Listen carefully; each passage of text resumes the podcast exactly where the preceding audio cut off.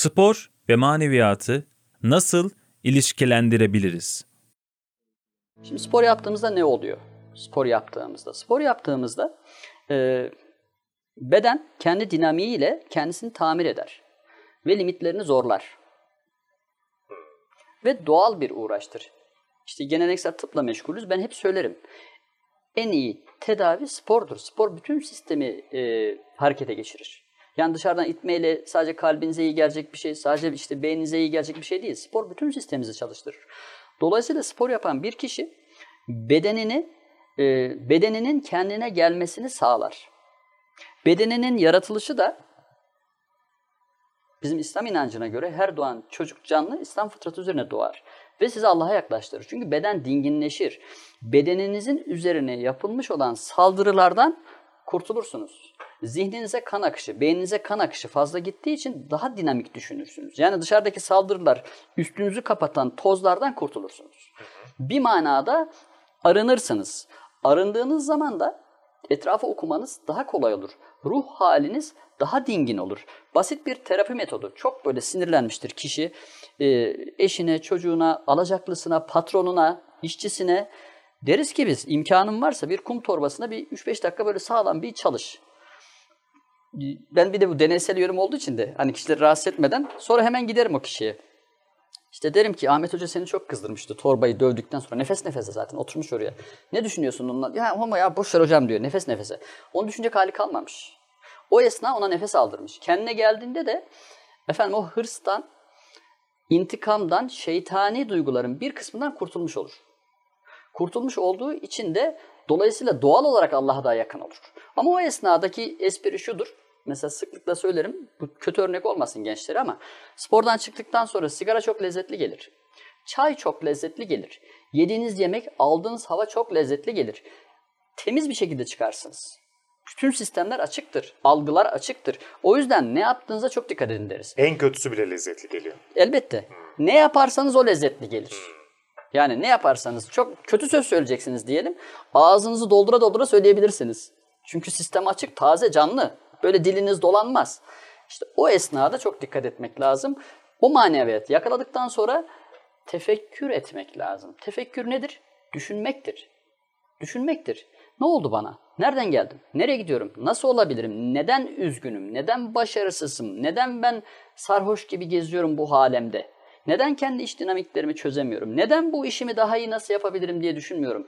Neden bu mikrofonun gücünü, milyonlara ulaşan bu mikrofonun gücünü, buradan giden sesimin, kimlerin duyduğunu bilmediğim sesimin belki birine fayda sağlayacağını düşünerek daha iyi nasıl konuşabilirim hesabını yapmalıyız. Tefekkür budur. Dolayısıyla e, Armağan'ın bu güzel sorusu e, sporla doğrudur. Spordan sonra arınma mesela bizim tedavi metotlarımızdan biri spordur. Eğer böyle hafif üşüttüyseniz, hafif kırgınsanız antrenmana girin.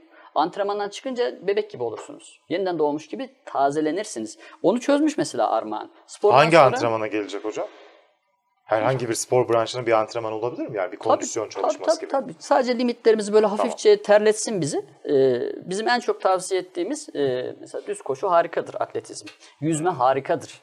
Ee, iyi bir antrenör nezaretinde bütün sporlar harikadır. Ee, bunları yaptıktan sonra çıktığında bu arınmışlıktan istifade etmesi lazım. Sporda da şöyle bir örneğim var benim. Arkadaşlarıma da söylerim.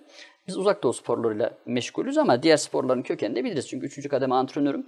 E, hocalara, öğrencilere de çeşitli konularda eğitimler vermeye gayret ediyoruz. Sporda ne kadar kuvvetli, ne kadar sert olmak istiyorsan, sert olmanı gerektiren haller var mesela. Bireysel mücadele sporunda yumuşak olsun diye güreşe örnek vereyim. Rakibi tutup tepenizden atacaksınız. Kuvvetli olmanız lazım. Bir güç karşısında ne kadar masumane durabiliyorsanız, yani öbür uca ne kadar gidebiliyorsanız bu nedir efendim? Bizim ilk anladığımız Allah'tır.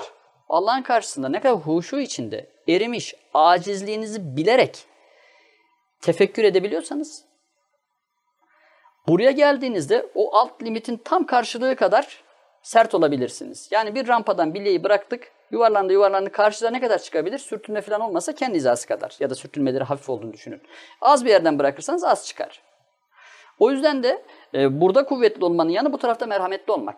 Bu tarafta acizliğin farkında olmak, bu tarafta yetim başı okşamak, bu tarafta bir öğrenciye yardım etmek, bu tarafta annenin babanın gözüne bakarak titremek, Bu tarafta kız kardeşinin üstüne hassasiyetle durmak. Bu tarafta komşuya gürültü yapmamak için efendim çaba sarf etmek. Bu tarafta konuğunuzu ağırlarken gösterdiğiniz nezaket. Bunların hepsi sizin öbür tarafta kuvvetli olmanızı sağlar. Mikrofon başında güçlü olmanızı sağlar. Siz bunu çok iyi yapıyorsunuz Çağatay Bey zaten ama bazen işte siz de yaşayın lütfen. Şahit olun bu dediğime. Hatta arar söylersiniz beni de. Ya o gün şöyle bir güzellik yaptım. Programda ben sustum dilim konuştu. Allah konuşturdu ben konuşmadım. O kelimeleri ben seçmedim. Ve takır takır gitti. Bunun sebebi oydu işte. Ben bunu anladım. Ya da zaten biliyorsunuz da fark ettim. O yüzden e, Armağan kardeşimi çok güzel bir noktayı yakalamış. Ama onun devamını getirmezse tehlikeye de gidebilir. Ne yapması lazım? Ne yapması lazım? O anını verimli ve günahsız geçirmesi lazım. Spor sonrası. Spor sonrası. Motivasyon noktası. Motivasyon noktası. Hemen bir iyilik yapabilir. Çıkar çıkmaz anneciğim bir isteğin var mı? Bitti. İyilik bu kadar zor değil. Esnafa geçip hayırlı akşamlar, hayırlı işleriniz olsun efendim. Bitti. O onun ders çalışmasında ona katkı sağlayacak. Buna gönülden emin olsun bütün genç kardeşlerim. Deneyecekler zaten. Ben bu riski almam bu yaşta. Yani o arkadaşım bana ya işte konuştu da bak hiçbir şey olmadı dedirtmem kendime. Söylüyorsam var bir bildiğim. Ama bu ruh, ruh, bu ruh halinde yapması lazım bunu. Tebessüm etse bile değil mi hocam? Yani şöyle Çağatay Bey, e, tebessüm ettiğinizde, şimdi ruh beden ilişkisinde buna değiniriz biz. E, bedeniniz ne haldeyse ruhunuz ona eşlik eder. Eğer böyle iki büklüm durursanız kollarınız böyle aşağıda gözünüzü kapatın iki dakika sonra kendinizi yorgun hissedersiniz. O yüzden biz sıklıkla deriz ki dik durun. Burnunuzdan nefes alın. Yürüyüşünüz, konuşmanız değişir. Hırsızlarla yapılan anketlerde ya da yan kesicilerle diyor ki biz seçerken diyor e, ne diyelim kurbanımızı bakıyoruz şöyle çok özür dilerim uyuz uyuz giden kendine hayrı olmayan ayaklarını süren tiplerin peşinden gidiyoruz. Çünkü onun elindeki çantasını almamız kolay olur. Zaten dik durduğunuzda etrafa verdiğiniz enerji bile değişiyor. Çünkü kendi enerjiniz değişiyor. O yüzden tebessüm bile dediğiniz kısım işin anahtarı. Sünnet. Tebessüm etmek sünnet. Ve sevap. Hayır. Daha ne olsun? Hani, Sadaka verecek hocam. Sadaka. Yani gençlerimiz şunu diyebilir. Yani işte bu hocamız e, kendi düzenini kurmuş, keyfine bakıyor. Ben öğrenciyim, ne yapabilirim? Hayır efendim. Çok şey yapabilirsin. Bunlar çok şey. O Allah Teala da zaten adil. Allah Teala'nın adaletinden kimsenin şüphesi ya da bizlerin yok. E, bizim e, şu an tebessüm ettim diyelim ben.